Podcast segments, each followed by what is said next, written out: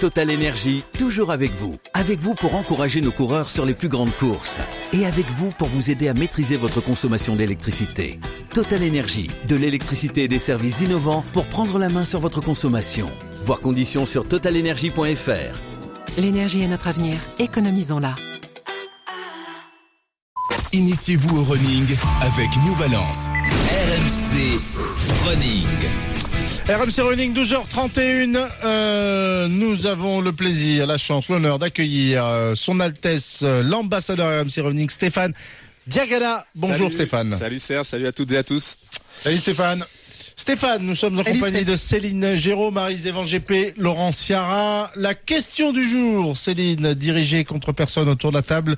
Existe-t-il un morphotype, une morphologie type du runner, grande euh, et euh, allongée comme Laurent Ciara, euh, petite, élancée, grand, pas euh, grande. La, la, la, silhou- la silhouette, la morphologie. La morphologie. Euh, morphologie petite, trapue, ramassée sur elle-même, comme celle de.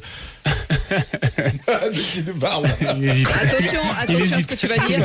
Enfin, tu m'as compris, je t'envoie, Stéphane. je t'envoie Stéphanie Yellow Page. Hein, Sans Tu vexer personne, y a-t-il un- une morphologie type du runner Eh ben, en fait, quand on regarde, euh, il suffit de regarder les, les données, les statistiques. Si on regarde le, le top 5 du marathon homme tout temps, la taille moyenne c'est 1,69.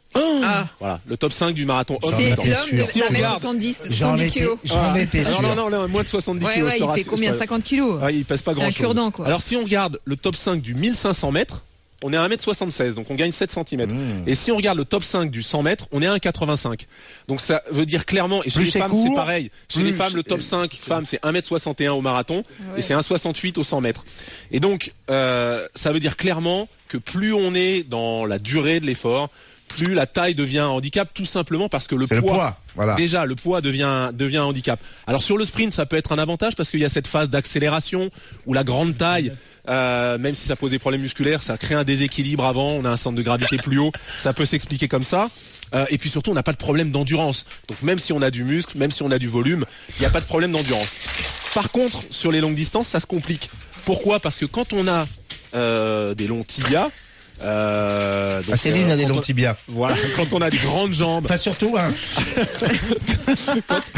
Mais tu, je, je- je te demande de t'arrêter de immédiatement. continuer. donc quand on a des, des, des longs tibias, on a des, donc des grandes jambes. À la jambe, c'est clairement la partie. Il y a sous le genou. fémur aussi, alors. Oui, alors le fémur bien sûr, mais d'abord j'ai parlé du tibia. Voilà, c'est la partie donc sous le genou jusqu'au pied. Enfin, pour et bien en fait on a, eh, la plupart du temps c'est comme ça que ça se passe. hein. c'est là que c'est situé, tibia péroné. Et bien en fait on a les masses. Euh, qui sont assez éloignées du genou et donc quand on a euh, on est grand on a souvent des grands pieds on a pour peu qu'on a des, des mollets euh, des mollets vraiment de de, de de basketteurs voilà on va dire des, des mollets pas Des très ventres de filiformes, mais lapin, comme dirait euh, Vincent voilà, des bons mollets. On a, de on, a des, on a des masses qui sont euh, descendues en fait le centre de gravité de cette euh, jambe elle est descendue vers le pied si on a des grands pieds des pieds forts et donc à chaque fois qu'on lance la jambe devant l'étirement sur les ischios est plus fort et à chaque fois qu'on ramène le pied juste avant le contact au sol histoire. Hein. J'ai- Eh ben J'essaye de non, me, non, le, non, de me le figurer. euh, les- les ischios les Alors, il faut fermer les Il yeux. faut fermer Voilà. les yeux, tout à Les fait. ischios, Imaginez les masses ferme les yeux. descendues. on, ferme les On yeux ferme les yeux. On part du principe, Imaginez, on va faire par l'absurde pour résumer- imaginer par l'absurde Pour résumer simplement ta théorie, puis après tu expliques, c'est plus c'est court, plus c'est long, et plus c'est long, plus c'est court. Ah, Ça, c'est ce que tu as dit au début quand même. Hein euh, Bah, je suis pas sûr d'avoir dit ça mais bon non, bref non, il, il- mais il résume. Tu, tu auras fait des raccourcis, toi, je te promets, c'est compliqué. Hein. Non, plus non, la mais- distance est courte, plus le corps Mais- est long.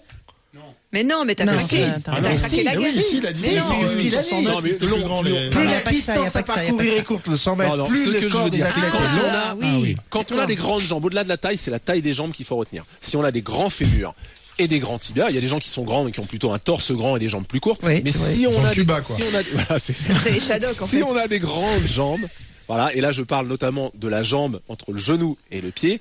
Imaginez en raisonnant par l'absurde que cette partie-là mesure 1m50.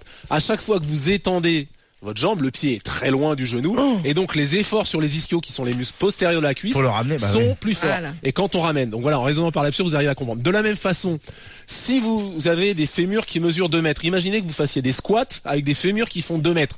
Vous imaginez Bah, l'effort T'as que vous auriez à faire rapidement. avec la même barre sur Eh les oui, épaules, eh oui, bien plus on Ah est ouais. éloigné.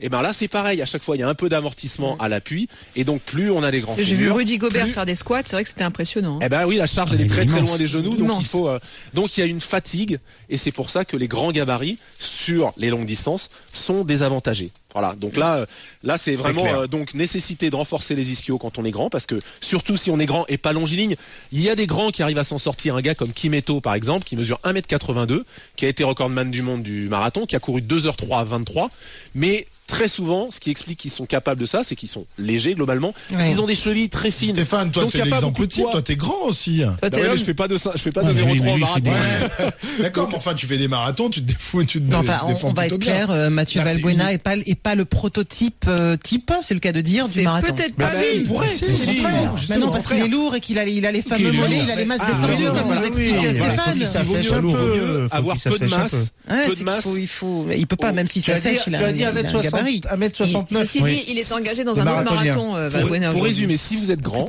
au marathon, il vaut mieux avoir des pieds petits parce qu'ils seront moins lourds, fins parce qu'ils seront moins lourds, et des chevilles fines. Et un gars comme Kimeto qui, court 2-3, probablement que c'est ce qui explique qu'il est 49 capable avec En sa taille faut être gaulé comme un 1m82. Playmobil, quoi. C'est ça. Euh, voilà un peu, voilà, c'est ça, c'est ça. T'as bien résumé. Ouais, des pics à la fond- des des pics à fondu.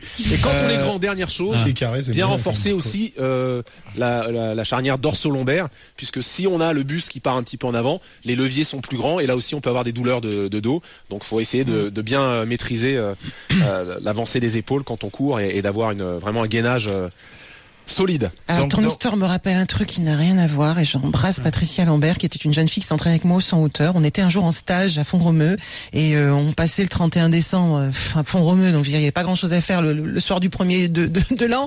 Et on était avec d'autres stagiaires, dont des, des cyclistes euh, qui nous ont un peu dragués. Et l'un d'entre eux s'est assis à côté de ma copine qui était une jeune femme pas très grande mais avec justement des très longs fémurs, des très longs tibias. Et il l'a regardé deux minutes, il était assis à côté d'elle et il lui dit mais euh, T'as des fémurs magnifiques. Et j'avais jamais entendu un compliment comme ça. Donc je ne sais pas ce que ça veut dire dans le dans le langage d'un d'un cycliste. Est-ce que c'est Mhm. bien pour faire du vélo Est-ce que je en ne tout sais cas, pas. pour draguer, je sais pas Mais, si euh, c'est super. Bah, euh, Voilà, moi j'ai trouvé ça magnifique. T'as des t'as des fémurs magnifiques. basketteurs, ils T'as ont de des grands fémurs. T'as de beaux fémurs, tu grands- sais, donc-. Bah, je ne sais pas si les marathoniens euh, ont des beaux fémurs, mais euh, on parle, on parle de basket. Ah. Richard. Dacoury, Richard Dacoury, Ah qui fait il a des beaux fémurs. voilà, voilà, qui fait du marathon, qui fait euh, triathlon, qui court l'Ironman, donc marathon même en Ironman.